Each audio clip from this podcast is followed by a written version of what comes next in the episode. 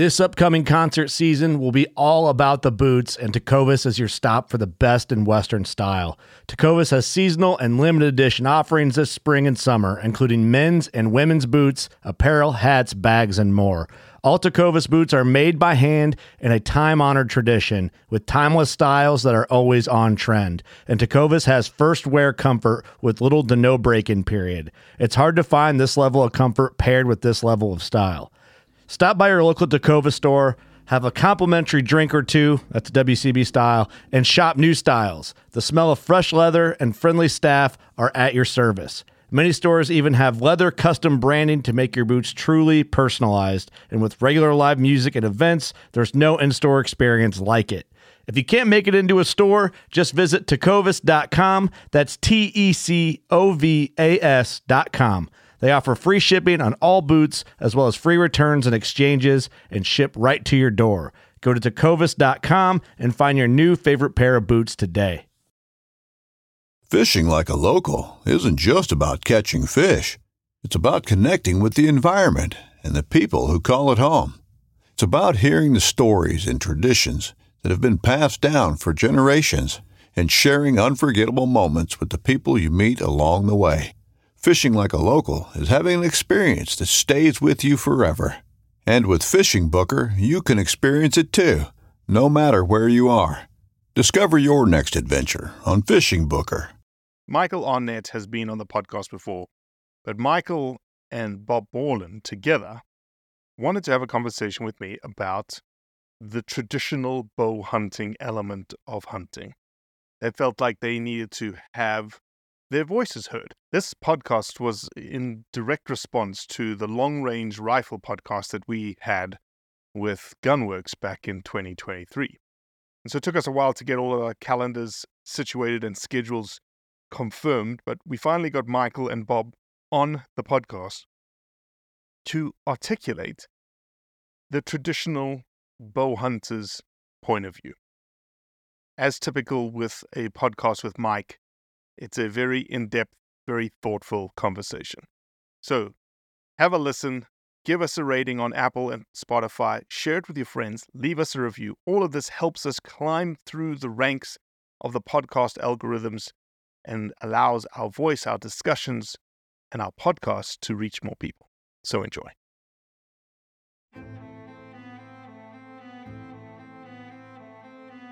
So there's a reason why I started Blood Origins. And that reason is simple. Is that I wanted to convey the truth about hunting. It brings awareness to to non-hunters that it's it's more than just killing animals. How do I start it? Brittany. My name My, is- oh, does my hair look okay? It's fantastic. My name is Mike Axelrod. Start again. Yeah, I hated it too. Braxton, you said something in the car to me. You said that you were living on borrowed time. Hmm. there's a perception around who hunters are, what we're supposed to be, and a a feminist that works for a non-profit that is a hunter that has only eaten wild game for the last 20 years is likely not the thing that people think about when it comes to a hunter.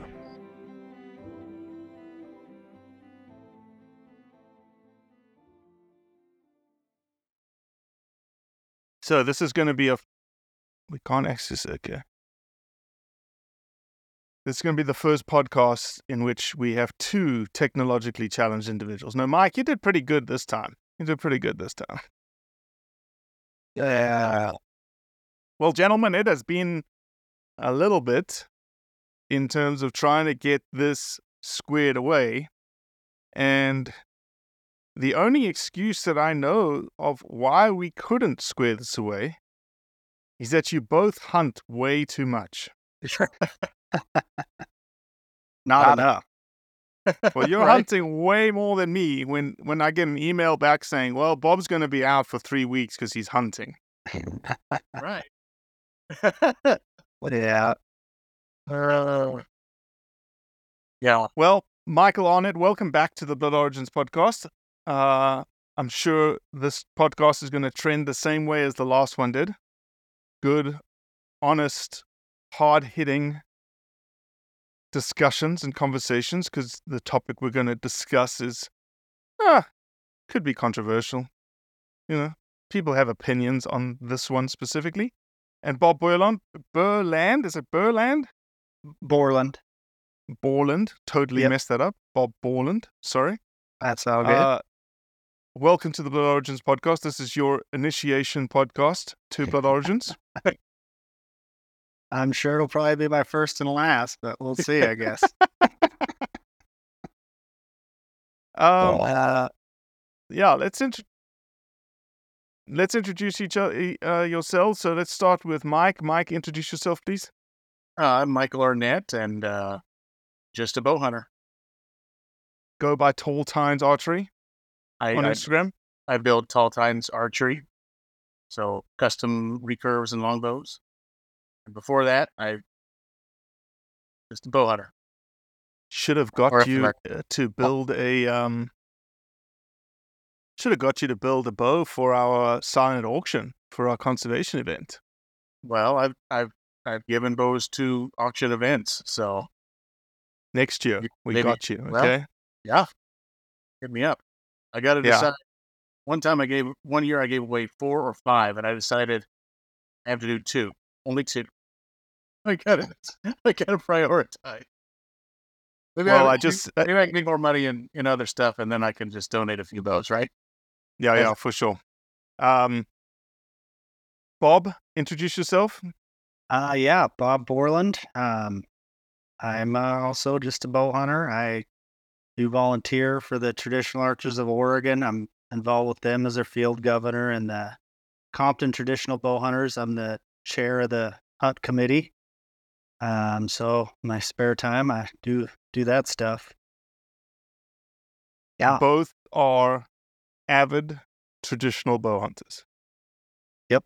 Yeah, I've been I've been bow hunting since since I was twelve. I'm unfortunately forty three now, so it's been a long long thirty years, I guess.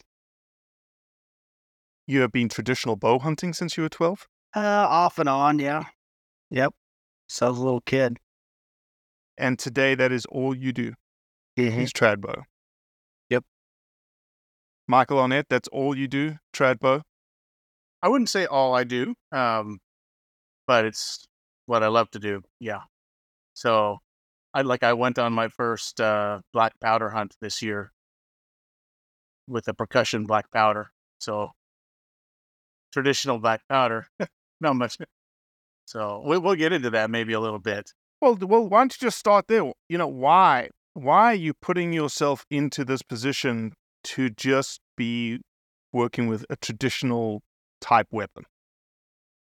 Um, because I feel like it makes me be a good hunter because it limits my effective range more than anything else.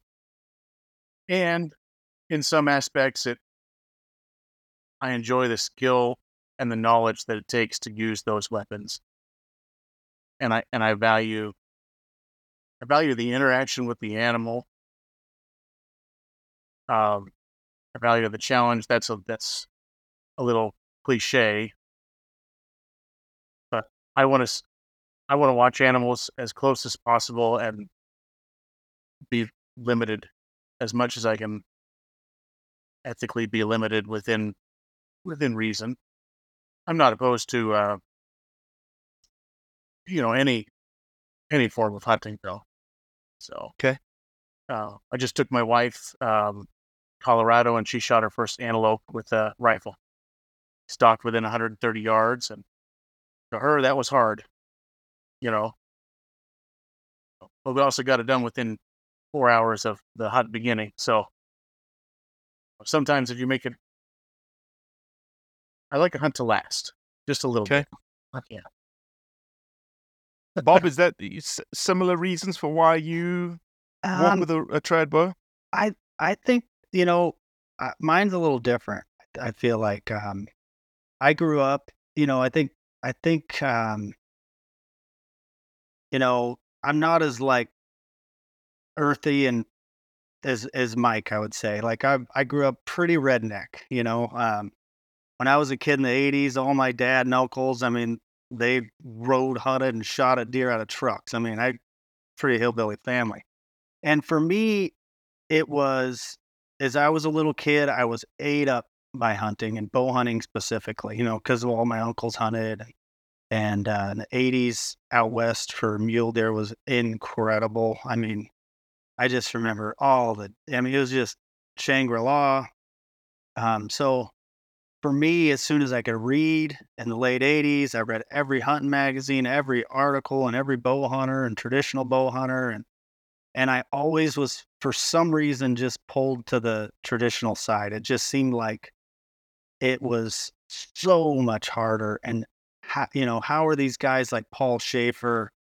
I mean, he's, he's killing a grand slam of sheep with a traditional bow. Like, yeah, it's cool Chuck Adams, you know, but man, it's so much different. And so I always was kind of like Paul Schafer was my hero growing up, and I was always pulled to that. But there was kind of a moment for me. Like I said, I tinkered with with recurves and longbows. Obviously, when I was a kid, that's I mean, we shot like willow bows as you know Mhm. three year olds, and but off and on, I hunted with a trad bow through my teens, and when I got into uh, my late teens, it'd be the late '90s. Um, I had a good friend of mine who wanted to go bow hunting, and he was a, a great athlete, you know, and real good hand eye coordination. So I'm not saying anybody could do this, but I remember I always shot fingers with a compound, and he was the releases were all the new thing, and and I'm like, well, I don't know how to do that stuff, so I'll take you to the archery shop and have Ron, the old guy, set you up. So we go in.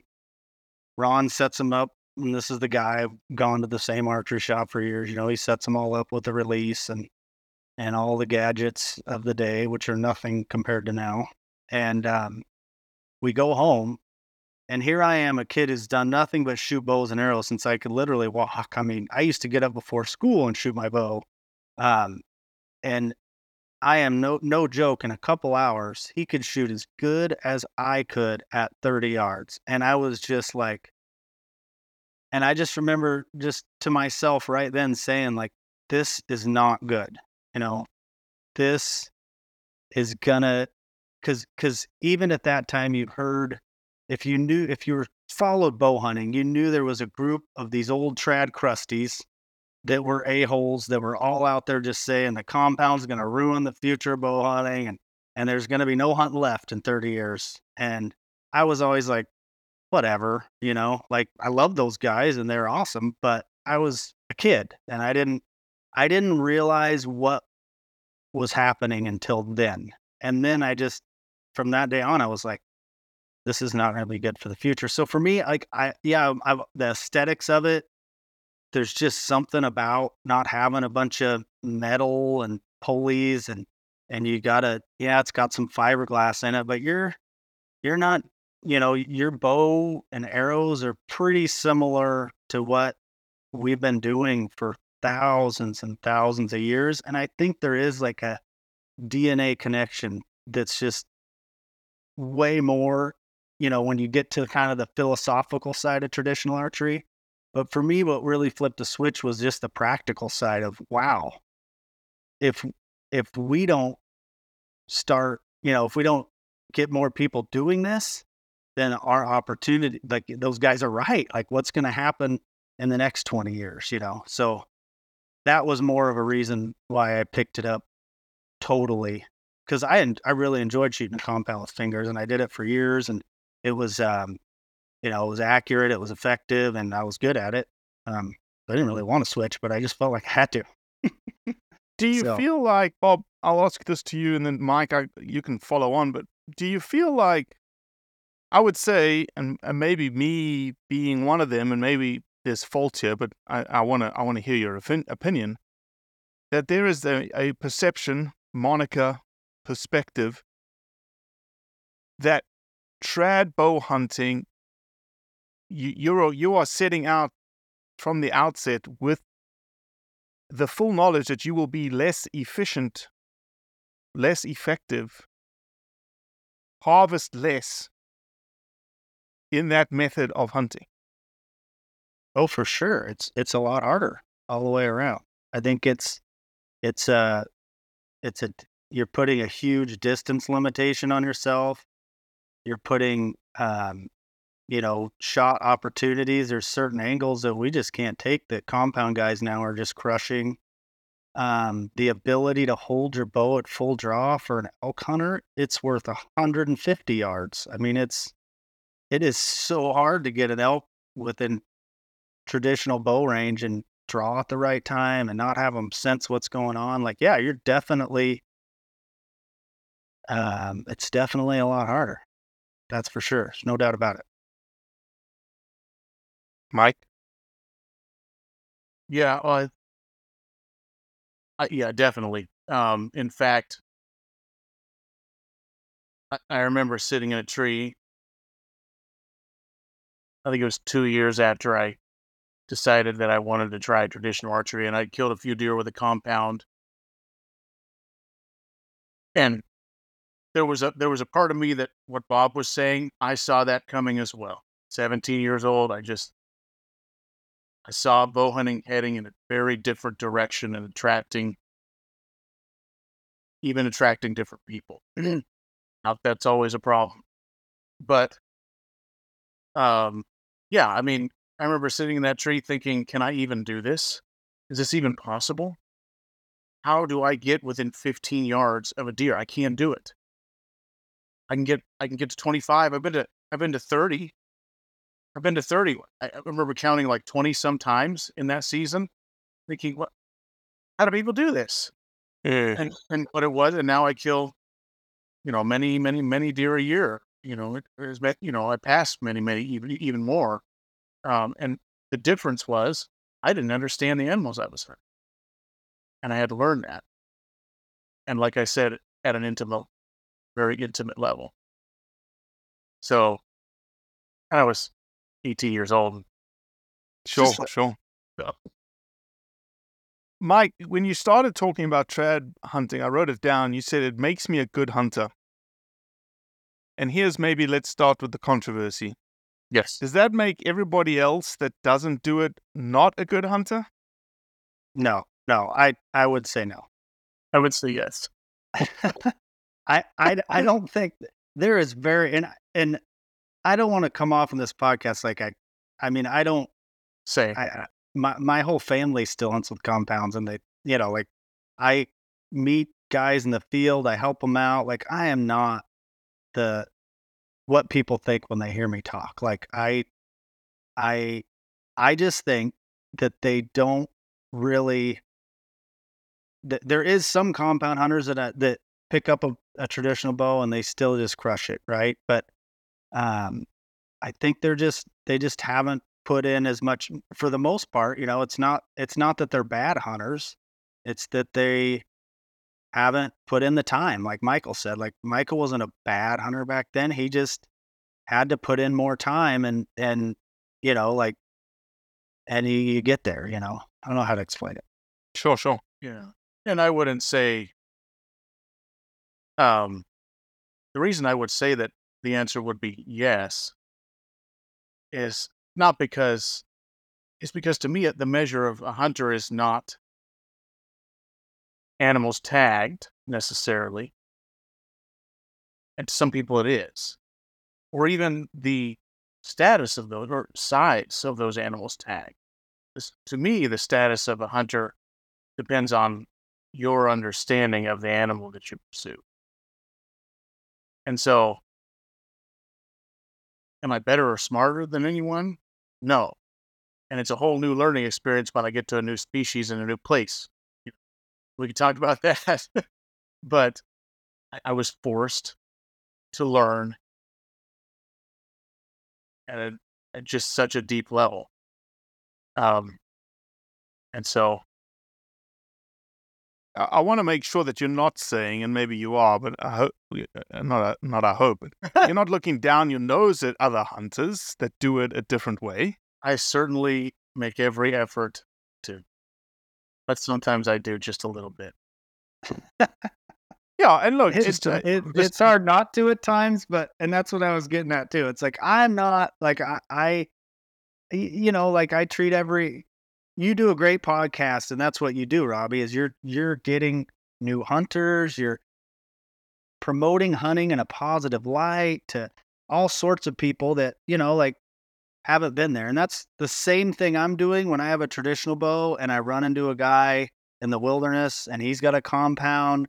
I'm not an a hole. I'm a nice guy. I'm promoting, you know, and and um and I've had guys that I've hunted with for several days, and then they're just like, "Well, why do you do that?" You know, and I'd be like, "Well, you know, why do you hunt with a compound instead of a rifle?" And they give me the reasons, and I'm like, "It's the same reasons, just tenfold." You know, and then by the end of the hunt, they're like, "Oh, I get it," and I'm gonna try one. You know, most of the time they don't. It's really hard, but um, I guess that's kind of the same place. I'm sure Michael's at. You know, it's like we. Well, I think, I think this is the key. In my brain, you've and and I'm not a trad bow hunter, so um, you have to in the trad in the trad bow in uh, if you decide to pick up a trad bow, you have you have made a conscious decision that the goal and maybe you guys can help me here because I'm not a trad bow hunter. The goal is still to kill an animal. Every single time you go out, that's the, why you hunt. Okay. But the chances of you killing an animal are much, much, much less. And so, because of that reason, the I guess the goal is to kill an animal, but the objective is different. Your objective really at at the outset is as Mike has interpreted, it's more of I value more of a deeper connection in understanding the animal, the behavior, the environment, and getting as close as I possibly can to get to an opportunity of the goal. And I would say, you know, we've talked about traditional bow hunting, which is what we love, but this applies to any limitation on the equipment of anyone to a certain extent. Uh, so this applies to rifle hunters who hunt with open sights. That cuts their range effectiveness hundreds of and and I'm no no real judge of that, but you know their their ethical range could have been 700 and now it's maybe 300, maybe even 200. And the same with muzzleloading equipment when I went on my elk hunt. And, and part of the reason I did it is because I just wanted to experience a different type of avid traditional hunter than myself. It's not my thing. Um, but I really enjoyed and gained a lot of respect for people that use flintlock and percussion or other primitive um, muzzleloading equipment. And I hunted in a state, Colorado, that does not allow scopes on muzzleloaders. And so I didn't want to just talk about bow hunting or just traditional bow hunting. I wanted to talk about this idea that limiting equipment via limiting effective range can drastically not only improve opportunity by allowing more people into the field with the same management objectives, potentially, but it can also improve their experience because they they may be able to see more animals um, with the with the naked eye um, because the animals are not being taken at such long ranges, um, and they're able to learn how to get close. You know, to to value the, and this is what it really boils down to, bow hunting and especially traditional bow hunting. Um, they value when you limit yourself at that level, you value those animals' instincts. You value those animals' senses.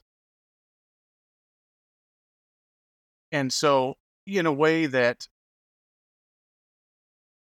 in in a way that it wouldn't value those senses or habits, if you if you go to a ranch in Colorado and hop out of the truck and shoot a pronghorn from 600 yards, which is how I would wager a large percentage of pronghorn are shot. mm-hmm. You know, Bob? is there anything wrong with that? No. and I and, and I s- I do want to be careful that I don't um I don't have ill feelings about somebody that does that. No, no, no. I to me, it's it's a value. It's a there, there's there's different values associated with the person's desire to hunt. Bob, anything you want to add to what Mike said? Yeah, I think, and this, like I said, might tick some people off, but I think that everything Michael was talking about, if if you ran into a bow hunter before the invention of the compound bow, every single person, that's how they approach their hunt. I mean, look at the old Fred Bear quotes. Every day on the gram, you can see somebody, you know, it's it's if you if you're measuring it and the you know tr- trophy you take and not the experience, you know, he's got all kinds of quotes about that. That is what bow hunting was supposed to be, and it's changed, you know, over the last forty years immensely. Um, and so, it, and like Michael said, with the opportunities, our opportunities out west are dwindling because our success rates are shooting through the roof. We got overcrowding and overharvest and over the counter elk hunts. They're almost gone. And that's happened in the last like six years. And for somebody who has grown up doing it and hunting every Western state, I mean, I've hunted all of them besides Washington, I think. Um, and it's, it hurts to see it go, you know, and go so fast. And I think we have some good solutions to those problems by using some of this, you know, traditional type seasons and and uh and hopefully we start going in that direction because all we're going to do is keep limiting our tags more and more and hunting less and less and bow hunters like to hunt a lot. That's what we yeah, do. it it seems like a conundrum, right? Mhm. And and I I'm purposely moving you guys towards what you initially reached out to me about about setting up this podcast. Okay, what you're intonating, which is a conundrum, and here's why I'll call it a conundrum. What you're intonating here is that because we have become more efficient of a hunter, which is actually the goal of hunting, to take that animal in the, the pure definition and pure goal of things as I've described. That is hurting now our opportunity to hunt. Bob? For sure. Yeah. I mean, Go ahead. Yeah. So, I mean, it's just simple math, right? There's only so many animals, and when we become so successful and we can shoot so far, you're going to get less opportunities to go on the field. So, Because more do we- animals are being taken. yeah, what do we do as hunters? You know, I think where you're alluding to the long range podcast you did, and he's fine with going hunting once every five or six years if he, you know, because he can just go blast something and be done. And that's great, you know. But I personally, and I am not a know it all, I could be 100% wrong, but I personally feel like that we will lose hunting if everybody's hunting once or five or six years.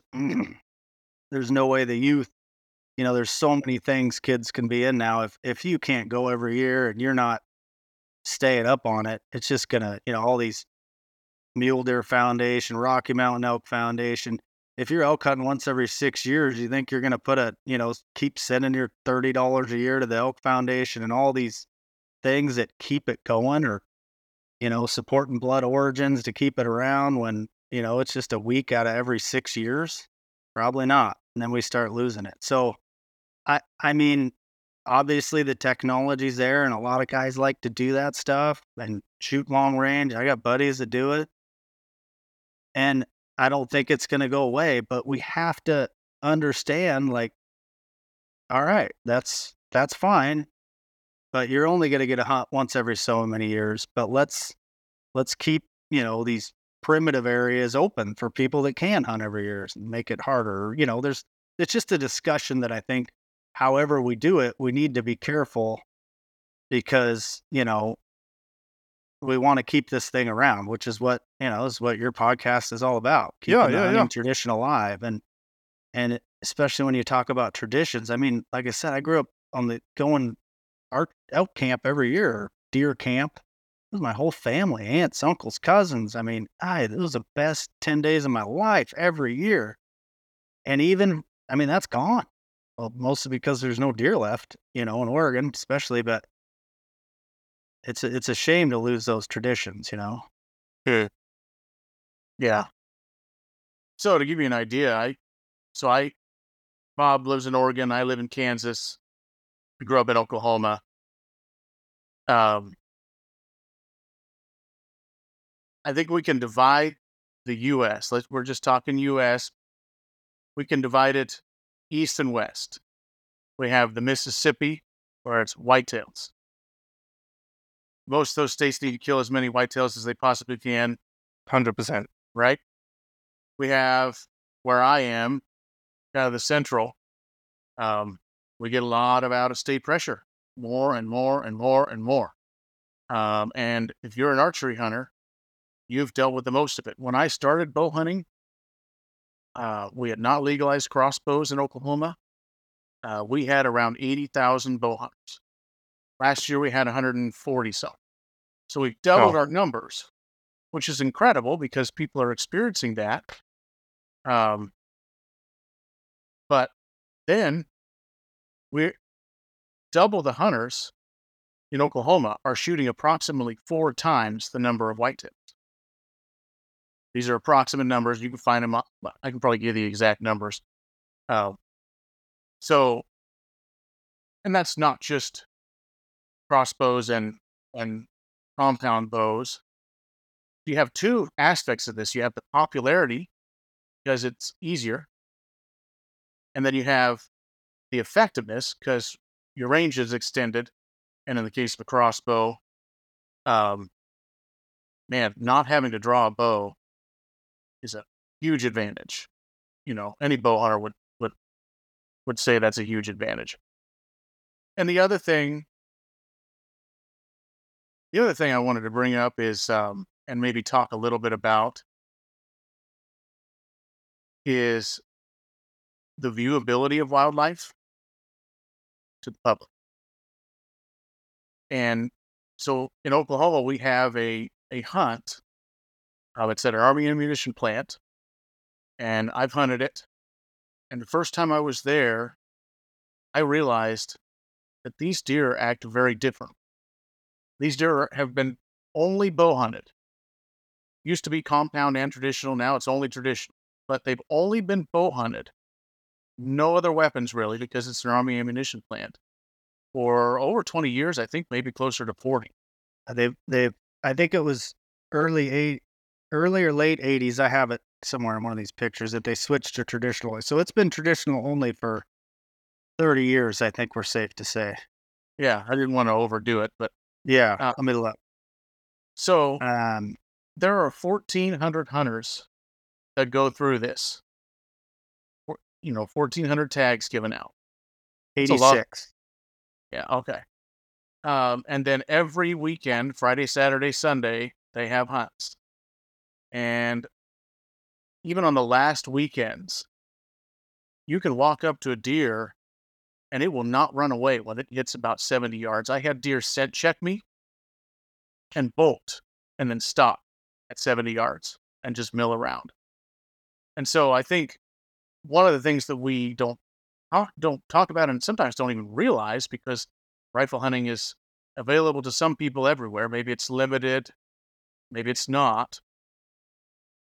We don't realize that if we only bow hunt animals, you know, those animals over time start to develop a new safety bubble, shall we say. Right? And if if a a traditional bow hunter can shoot 25 yards ethically, 30 yards maybe. So if 60, 70 yards is with a traditional bow, where that safety bubble is for those deer, the compound bow we can kind of extrapolate. And so there's some benefit in both bow hunting and traditional bow hunting where wildlife is more viewable to the public. That that army munitions example, you don't believe that it has to do with the fact that the only people they see are army. I would assume this is a private facility, fenced off. They only see army people driving around every so often. That that's just maybe one of the reasons why the deer are so calm.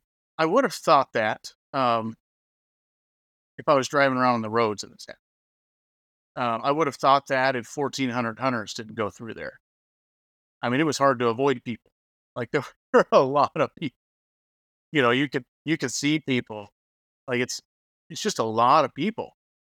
Um, and and I've hunted areas where there's a tenth the number of people allowed, but let's just say rifle hunting is allowed. It, ju- it just it blew my mind because I never even thought about that being a phenomenon, and I do believe it it probably is. Now, would it work exactly that way? And also, we're talking we're talking couple a couple dozen different encounters that all you know where, where i'm walking towards deer with my bow just seeing what they do you know in this in the set checking thing i had that happen three different times all of them mature animals and and then and then i had a really hard time getting within that within that 30 yards that was Mhm. tough you know Mhm. um so just What about what about the um? I know this was mentioned in that long range podcast, and I'm, I know that I think you you took offense to it, and I know well not I think I know you did take offense to it. Of the idea that you're not as effective. Yeah, Not you get close to the animal. not as oh, ethical Oh, sorry, not as ethical. That's correct. Sorry, good, good, good change of my of of language.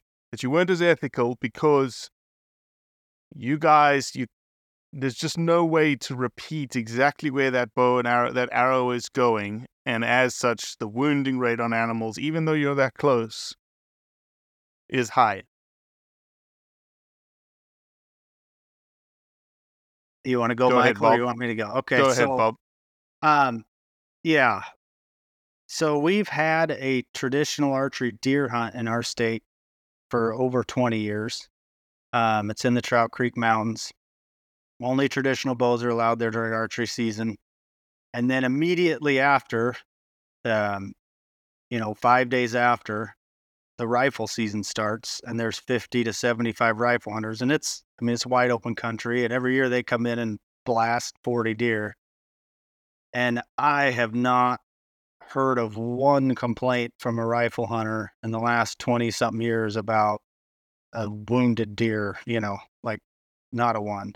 So that's pretty good evidence. Um, and then as far as my own, you know, anecdotal evidence, like I said, I hunted off and on with a compound for probably the first 15 years I bow hunted, and then the last 15 all traditional. And and there has been, you know, honestly, there's been less. That's probably more just because I've kind of got away from the redneck side of my family a little more and actually started hunting right. And and you know, I got older and wiser by the time I, you know, somewhat, and by the time I went all trad. But I, I just, I, I just, it, it- I don't want to make a statement that's just completely, you know, nothing to back it up. Um, so I can tell you that's my evidence, and um, it, you know any evidence against it. I know McAlester, um, Auburn University did a study on that McAlester uh, Army ammunition plant, and they they did a study of, of the compounds before and the trad bows after, and the the data. I don't remember the numbers, but it was unremarkable. The difference, you know, the wounding loss. It was unremarkable. Yeah, yeah, there was Yeah, yeah. basically no difference. I don't remember the Mhm, numbers for mhm. sure. Um, and and I believe that's the only real published study. So I mean, I could go on and tell stories about this compound guy and that, you know, but I mean that's that's just hearsay. So I don't. I obviously don't agree with him. If you would, if if you want to go down that road, and those are the reasons why. You know, like I think Michael's the same way. He, uh, you know, spending so much time out there, uh, you don't want to wound an animal. I mean, we it's hard. I elk hunt it, you know, I elk hunt a lot. I don't, I get, yeah, I think I average one every three or so years, and I'm, I'm there the whole season usually. Um, and so I think it makes you take better shots. I mean, it sounds crazy, but it does. It's like you've you've worked so hard for it. If you blow this one, there might not be another one. So you Mhm. really, really think about each one. And and we, you know, if you ever meet a traditional bow hunter, like, or i I'll just call them a bow hunter, like they're they shoot every day. That's all they think about. I mean, they're they are. You have to. It is an art. Like shooting a bow and arrow is an art. I mean, it's been around for thousands and thousands of years and um, it takes a lot of practice and you're you know by doing it every day and now nowadays i worry about you know we've made it the compounds easier i mean i don't think we can argue that not to like talk down but we've made them easy enough that that guys don't have to practice as much and i i mean i can tell you i met a guy in arizona on elk hunt a few years ago and he killed his bull. He was super busy all summer, and so he had some whiz bang guy at the pro shop set it up. He didn't even have time to shoot it, and it he killed a six point bull, and I think it was the I think it was the fourth shot he had taken out of that bow.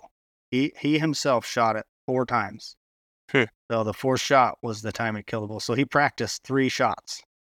Um, and so I worry, you know, I I have worries about that. And then when you get to the you know the long range stuff, and granted, there's plenty of trad guys that shoot too far. I used to do it, and I'm guilty, you know, like of the same stuff. But man, that the shots guys are taking now, and and like I said, I'm I'm in that world too. I know these people. You you know you can't you know blow smoke because I know them and I know how far they're shooting.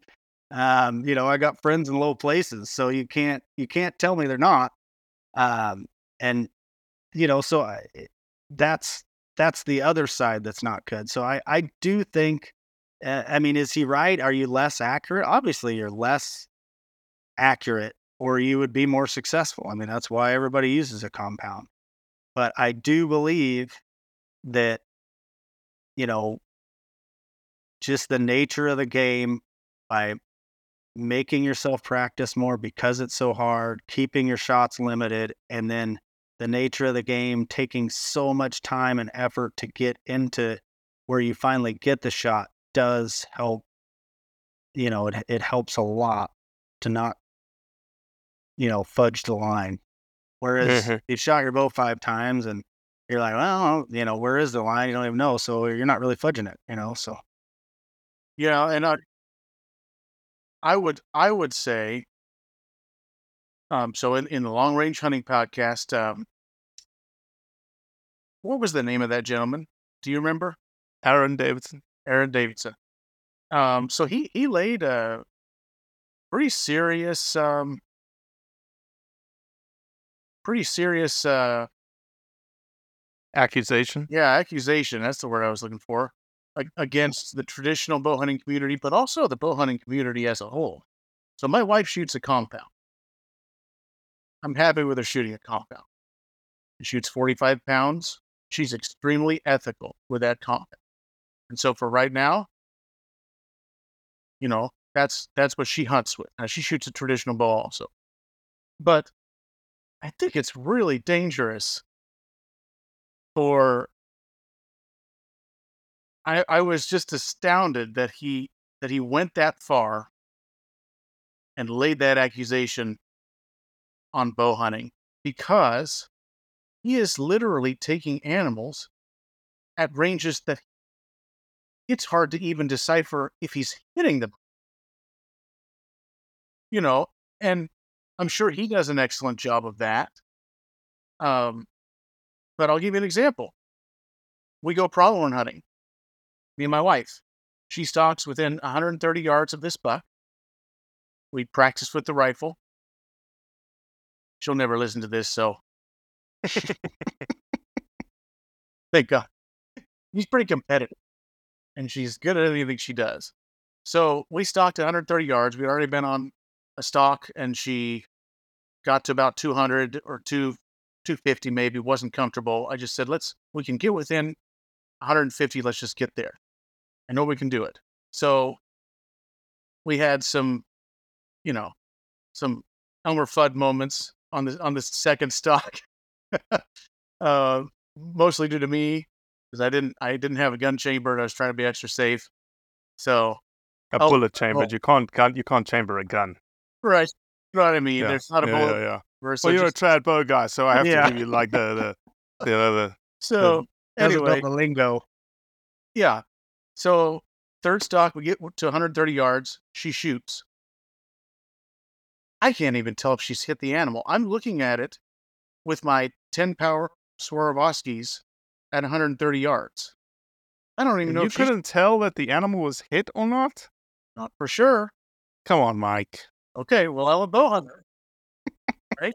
Yo, you got to fix those eyes, man. Those eyes are used to like 30 yards instead of 130. uh, so, like, maybe I should have been using Bushnell, right? No, Bushnell or any any binos. You just need good eyes. so I can't see that I've shot this animal, but I've got 20 years of experience. I know she shot this animal, right? Why? Because I understand animal reactions because I've had to, right? Because I got to watch my arrow hit and see exactly how the animal acted. So my wife's like, Did I hit it? I'm like, Yes, you hit it. She looks through it through the scope. She's like, I, I don't see a hole. It's still walking. Okay. So I'm like, no, no, no, you hit it. It beds down. So she's freaking out because she doesn't know if she's hit it. Okay. Now, she's going off my judgment. But how many hunters wouldn't know if they shot an animal? Don't know if they've hit an animal. And I've seen this happen, and it can happen with any equipment. But there's Oh, there's for sure. It can happen with any equipment. Absolutely. And so, you know, I'm not going to go say that a rifle is less ethical because, you know, you can shoot 800 yards and maybe you didn't get to the right spot in the canyon and you can't find blood. You know, you know how many times, if you talk to guides, how many times guys will say, you know, when they shoot at those ranges, they'll say, yeah, people, I come up on animals that were like perfect shots and nobody's there. And nobody shows Hmm. up. Eh, You know, and so, that, but I'm not going to say that rifle hunting is unethical, but he said that traditional bow hunting was less ethical. So it really bothered me. and it's Yeah, important and- that we don't play those games as hunters. Yeah, and that's where I like, you know, We're I, under attack. We, we can't I, play I that. could sit here and throw stones at the long range guys, but man, you know, we we are all in this together. We're all hunters. We want to keep this thing around, and man, I just, I, I, I don't, you know, even though I'm a trad guy, it's like, I, I know guys do it. Do I?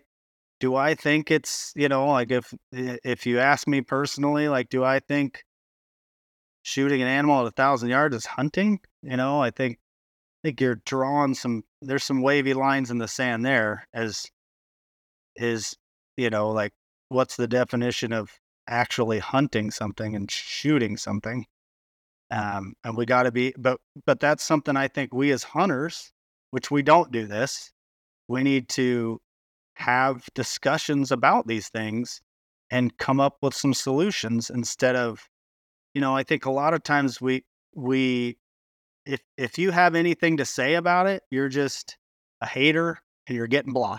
You know, if if you have any criticism, you're a hater, and even if you're you're trying to do it in the right way, like, hey, you know, what's this going to do for our future? I can I can tell you from, you know, I I have a job where I I I'm a firefighter, so I I mean I I work in a very liberal city, and I work with very diverse crews and I get to watch TV as part of my job sometimes while I'm cooking dinner for the crew or whatever.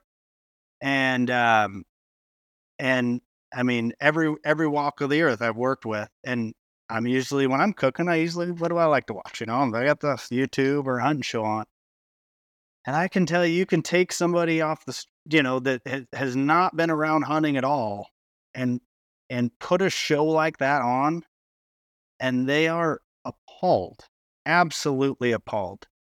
Whether it's you know, you know the the macho, you know, compound guy or the long range this or that, I like they're just like that's hunting, you know, like so we need to be really careful, which we're not about, you know, like that that that's the kind of stuff we got to watch out for. And so it's hard to not throw stones when nobody's talking about it, you know. So you kind of you kind of have to rile it up a little bit, or nobody even talks about it. So, um, you know, what what's what's the future look like? That's what I always ask myself. You know, like where are we going to be at in 20 years? If if we don't do something now, with, in my opinion, with technology, in in across all seasons. I'm a bow hunter, but and that's where I spend most of my time because that's all the time I have. But you know, muzzle loaders, rifles. Um, if we just keep keep the cork off and let it flow, where are we going to be in 20 years? Right now, there's 32 states that allow crossbows during archery season. We have air bows trying to get into I don't know how many states. We have compounds that, you know, have the, there's no let off rule anymore. I don't even know. I literally hold like shoot a hundred pound compounds hold five pounds. I don't know. It's like man, that's nothing. So, like we have all these rules, and I hope that we as sportsmen and women start looking at it as like, man, yeah, it's great that I can do this and shoot this far, but by doing that, I'm cutting my hunting way down. You know, I only get a hunt once every five years. And if we can implement some of these um, seasons, we've done it in Oregon. Hopefully, Utah passed some restricted weapons definitions last year. Hopefully, we start, you know, looking at these areas and trying to cut back on that stuff a little bit. Otherwise, you know, I, I can tell you from experience, like I used to be able to draw a Nevada archery deer tag every other year 20 years ago as a non resident. And now, the last one I drew for the same area took me nine years. So, in 20 years, you know, another 20 years, that was 20 years ago, and another 20 years, it'll take me 20 years. So, but you can't, Bob. You cannot say that that Nevada example is all because of technology in hunting. No. Mhm. And here's- Um, yeah. I, Here's why. So I wanted to here, let me, one, one second, Michael. Let me give, I got some numbers here just while we're, add something on the ethics thing. yeah, go ahead. So I differ from Bob a little bit. I think that bow hunting has a slightly higher risk of wound rate. Probably very slight, but a slightly higher risk. And not only that, we have this thing hanging out of the animal called the arrow sometimes. And so we have this visual cue that in cases of wounding can be very easily sensationalized. Right? And so not and is yeah, yeah. it very much is sensationalized. And we're going to see more and more of that. So I look to the future, like Bob said, what's the future? I see I see anti-hunters coming after bow hunting big time in the future. Well, it's happening in Australia. That's the thing to that they're targeting Yeah. because Yeah. of the the bad imagery associated with it. Yep. Um, just like they have come after other things. And I see no safety net. I see no personal responsibility to placing an ethical shot in our entire nation.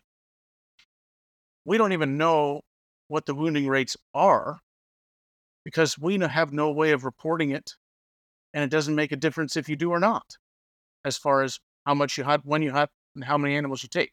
And so we have a real problem in this entire country over the next 50 years when we start to fight this battle. And we need we need pictures of, a- of arrows hanging out of animals to stop now so we don't have them as many of them in 50 years because they're gonna, you know, they're still using. Do you see the the uh, the uh, RSPC? Is that what it is? The Humane Oh, of, of Humane Aus- Society. Humane Society of Australia. RSPCA in Australia, yes. Yeah, they're using an image that I think is over 40 years old of a of a, a poor deer that was shot horribly. Um, and the the backstory on that I have heard is that that deer actually survived, which it would not have if it were shot in the same place with a rifle. Um, and probably would have been wounded as well. But my point is, at some point, I think we're going to have to, as bow hunters, have a draw blood punch tag policy.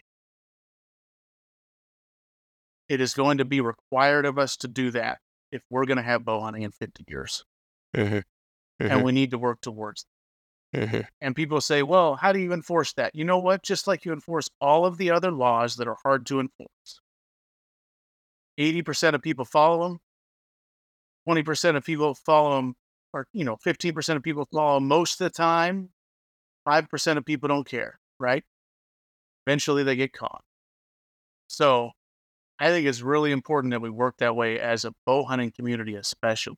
And, and Bob, especially. back, back to the Nevada comment. Yeah. Um. So I got some numbers that let me. Well, and, so I'll give you an example. This is an example. These are the Arizona archery deer, the draw unit, and there's Arizona used to be similar to kind of like Oregon. You know, most of it's over the counter, but they have I don't I I don't know the number eight or ten draw units, so enough to be a good sample size. And this is from 2008 to 2017. So in 2008, there were 1,912 permits issued. And they try to kill, you know, from their management, they're trying to kill around, you know, in the 200s, 200 and something bucks. To, you know, that's kind of their management through all those units. So in 19 or in 2008, 1,607 bow hunters were able to hunt. They killed 225 bucks. That's a 14% success rate. So every year they had to keep dropping tags to keep it keep their management up. So in 2017, it went from 1,607 hunters down to 630, and they killed 277 bucks. That's the difference between a 14 and a 44% success rate. And that happened from 2008 to 2017. And you can just see the numbers climb of deer getting harvested and the tags dropping. So that's happening everywhere in bow hunting right now. I mean, that's just a little snippet. And that was 2017. That was that was six years ago. So um that's not good. You know, you you, you could have 1,600 people in there hunting every year with 14% success. Instead, you're you're you're only able to have 630 guys in there, and they're still killing too many deer.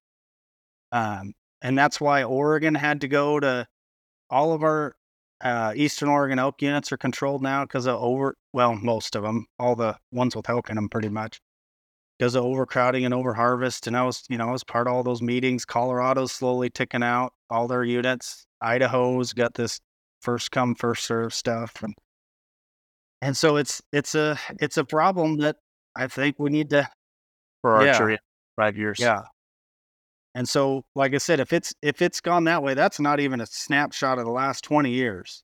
And so if if it continues the trajectory for the next 20 years um the controlled hunts in Utah. So Utah Utah has like 8 limited entry archery deer hunts and they're good hunts. I'm not to not to lie, but the success rate on their limited entry deer hunts is over 60% if you if you take all of them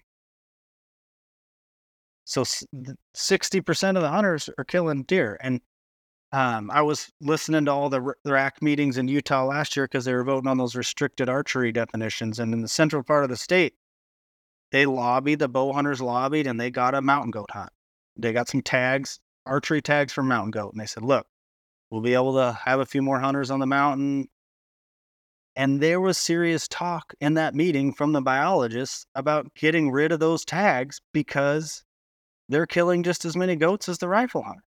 Hmm. And so in the in the same in the same meetings, you got guys arguing that we don't need these restricted weapon hunts because bow hunting's hard. And then later in the meeting, they're saying we still need these tags for these mountain goats, even though our success rate's the same as the rifle, you know? Um, and I feel like, and right then, that's just a little example of what'll happen when we get to that point is our archery season will just go away. They're going to say this just like they were trying with that mountain gun hunt. They said, well, you can hunt with a bow with the any, you know, because they any legal weapon tag. The the general hunts, they're not technically rifle hunts.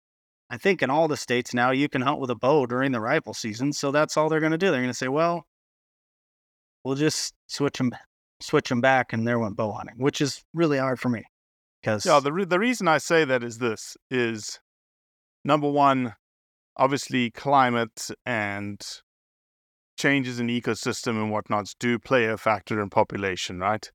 Um, oh for sure. So to me, for there's sure. an element there. The other element that oh shit, the thing just went out my fucking brain. But I can tell you that that, that area in Nevada I was applying for in, in 2005, they gave almost the same amount of non-resident tags that they, they do now. Um, it, it's always been pretty low, pretty low deer numbers. Yeah. The other thing that I wanted to say is this. It just came back into my brain. It came into my brain. Is that, and somebody brought this up to me on another podcast, and I was like, man, that is, it was actually with a guide. Today's hunter, as opposed to 20 years ago. So I, and I'll use my dad as a reference, your dad as a reference. Today's hunter, Michael, you're a today hunter. Bob, you're a today hunter is hunting is a part of their life every single day. They are more competent today, both physically, both mentally, both understanding the landscape, understanding animal behaviors. YouTube University is a great thing, Google University is a great thing. My dad, younger versions of us 20 years ago, 30 years ago, that wasn't available. And so to me, that that cadre of characteristics is making better hunters, more effective, efficient, ethical hunters. So the, the, the deer harvest rate may be 60%, but it may be 60% with a trad bow hunter as well in 20 in 20 years. Because people are just gonna be like, all right, I'll just switch and just I know what I'm doing and it just goes up and up and up and up. Yeah, doubtful, doubtful. But but I I get what you're saying, Robbie. And we when you look back at like Idaho's, uh, they did a really good graph in their 2014 elk management plan. They started with, you know, they kept data all the way back to the 80s on on archery, muzzleloader, and rifle general season. And the general the the rifle was like 20 some percent. You know, it was just kind of like did it it. And then the muzzleloader and archery just climbed up to where they met each other in 2014. But in 1980 or whatever, whenever they started that data, the archery success rate was 3%. And you're 100% correct. I mean, we have onX and rangefinders and sweet trucks and side by sides. You know, like that stuff's not going to go away. But we, that's where I, I feel like that's a complete cop out to say because that's what everybody says. They're just like, well, you can't control it. So let's just let her rip. You know, like, no, we have to have these discussions. What can we control? We're not going to get rid of rangefinders. I'd love to. We're not going to do it. They're in binoculars. They're in, they're, they're in scopes. I mean, they're in everything. Now you can't, you can't get rid of rangefinders. You can't get rid of trucks. You can't, you know, so where can we as hunters look at this and say, if we don't control this, we are going to go out of control. What can we control? Well, we definitely can make uh, bow hunting like it used to be and make primitive archery seasons. We can definitely, I think Utah did an incredible job last year. They put together a technology committee And those guys came up with restricted weapons definitions to hopefully be used in the future of, you know, a, a traditional bow, which was was fought hard by the, you know, a lot of compound guys, which is hard to see. It's like, man, we're trying to bring more opportunity. And then, you know, um, traditional muzzle loaders and then iron sight rifles, like these are things like we can do. Instead of looking at it as there's nothing we can do about it, we'll just let it roll. We have to we have to come up with a solution or it's gone, and that's unacceptable to me as a hunter. It's just completely unacceptable. So hopefully we can. So hopefully that'll happen. Right? I I would add that uh, going back to valuing the animal's abilities uh, and habits and senses, part of this problem is compounded by species. So, some species are more easily affected by range effectiveness than others. I'll give you two examples. Well, three. Javelina. I've hunted javelina. They say, well, if you shoot one with a rifle, it's not much. Javelinas don't have long range um, hearing, smell, well, probably smell, but or sight. And you know, they would be an example, uh, maybe an extreme example of an animal that is really hurt when you can shoot it from even just 100 yards, as far as how effective you can be and how little those animal senses matter in the situation. Yep, good Um, example. A less extreme example, but I think probably the the best example of this is the North American mule deer. Um, I would put pronghorn in the same, in a very similar predicament, maybe to a lesser extent, where it's just the range effectiveness. That's all it is making the difference. Um, so I've hunted mule deer. I've had had four or five different mule deer tags in uh, now three different states. Drew a Utah tag in the in the worst winter kill that area that they had. I didn't go. I just ate my tag. Uh, that was my biological decision on that. Um, had to do it time also. So wasn't well. Makes it sound better when you say that. You're like, yeah, I'm just doing the right thing. Don't bother. But you know, it, it made it. Yeah. So I didn't go.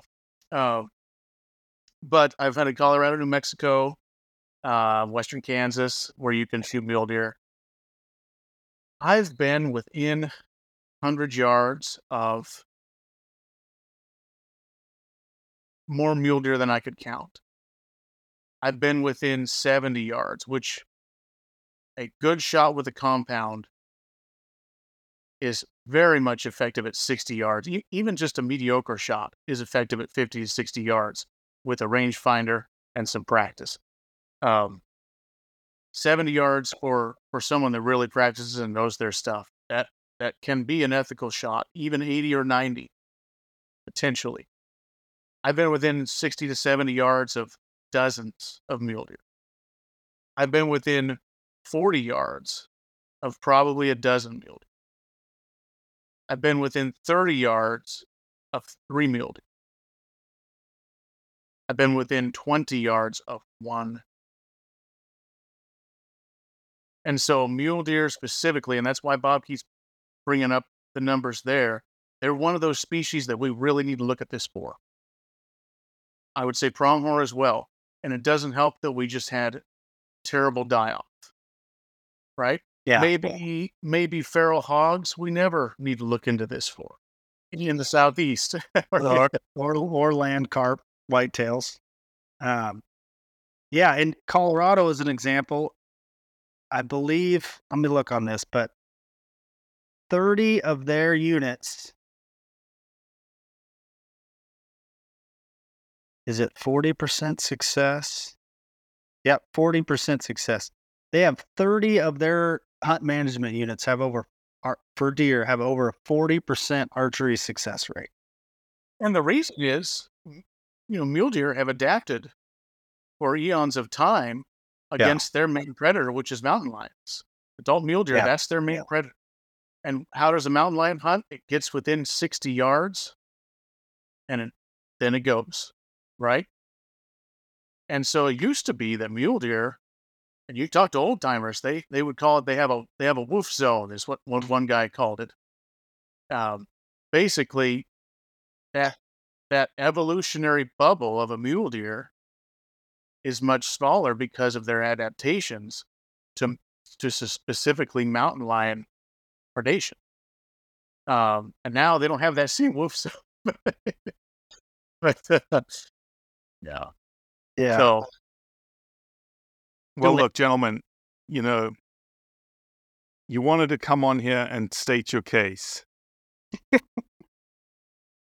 for trad bows, and you have. You've had you, you you've stated it in a way to say, you know, there's lots of there's lots of different ideas around saving hunting.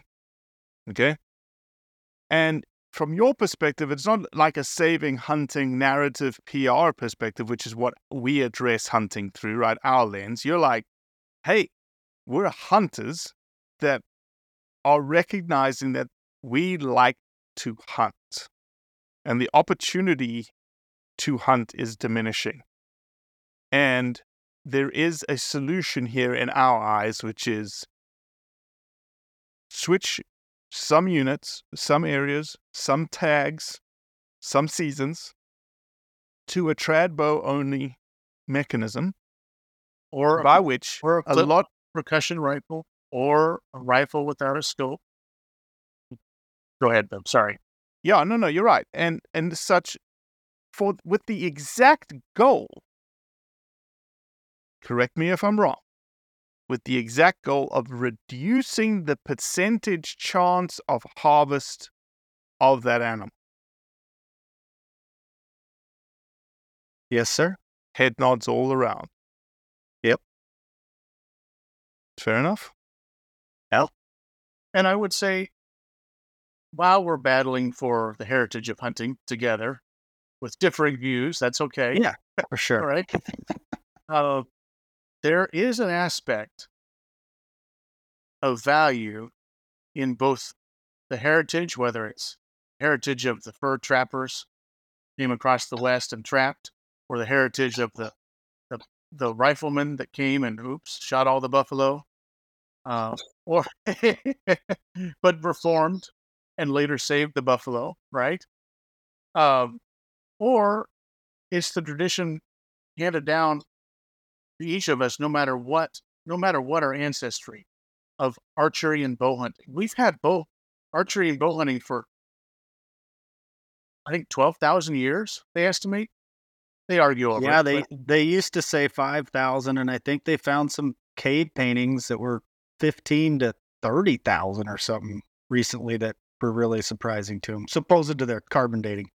You know, I don't know how accurate that is, but for sure, the the tradition that the you know I I know things are never going to be like they were, and we can't you know live in the past, but there's there's something so incredibly pure and it's going to sound nerdy but you know carrying a bow out in the woods is just like there is just nothing like it for me. I don't know what it is and i think it's it's just thousands and thousands of years you know like there's so many things that have changed in the last 200 years you know you think about the continent we live on you know especially if you have some native american ancestry and it's like we have changed from that to this in such a short amount of time that it messes us up. Some of us really have a hard time with it, and that's why we're we're trying to get out in the woods all the time. And to get rid of that, ooh, that's that's not not good. I don't think you know. Yeah. Well, look, this- thing I- Can, can I Go add ahead, Mike. I know we're going long. Um, I think we need to think about what natural hunting is also. Um, because it is in the grand scheme of evolution, we have these mule deer that have adapted to mountain lions. You know, we have other species that have adapted. These species have not adapted to be hunted at 800 yards. Maybe they will. Maybe they will. Maybe they will. Okay. Then, then, like you said, we'll never see them. yeah. But uh, also never ne- never in the in in the history of the world have all of the whitetail or half of the whitetail been harvested within a two week period during Yeah. the season. And so Yeah. now we're fighting these these new diseases like chronic wasting disease. Um, and our enemies are used, they're starting to use science, bad science, albeit, against us. You know, how are we thinking scientifically about how we're affecting the evolutionary process? You know, and maybe we should think about that a little bit. Well, let, us not think about it on this podcast because you're about to open up a can of worms that will la- last another hour and a half. Um, listen, I'll say and a half. this, and I and I'm, I probably speak for a lot of people, and I apologize. The puppy has just arrived that is now tormenting the hunting dog, so you may hear some some growling and whatnot. Um, I I have been inspired in this podcast to be like, man, maybe I should try and get a trad bow and pull it back and you know get what these guys get. I I get it, right? Stop, stop. I get it. But I'm also a very, very still and unbelievably people know this that follow the podcast. I'm still a very new hunter. You know, and I am I'm not afraid to say it. I want success. Yes. And I want I want, you know, I'm spending a lot of money. I'm going to places. I'm okay eating tags. I've eaten a lot of tags, expensive tags. but I also want success. And so the idea of trad bow, taking a trad bow hunting, you've just got to change your mindset that that is not yes, the goal is success, but you are going into the endeavor by saying there's something else to this. And I'd say the same to, to bow hunting as a whole. So bow hunting as a whole Awesome. is is is that way. Well, dudes, thank you so much. Um, we should do it again on another controversial topic. Michael always tends to email me when something controversial comes up and goes, Hey, I think I want to say something. I'm like, All right, Mike, let's go. Let's get you on the podcast. Uh, you need a yeah. I think too much. All right, gentlemen. Thanks. Thanks, Robbie. Well, that's it for today. Appreciate you listening, as always. Leave a review, share it with your friends, and most importantly, do what's right to convey the truth around hunting.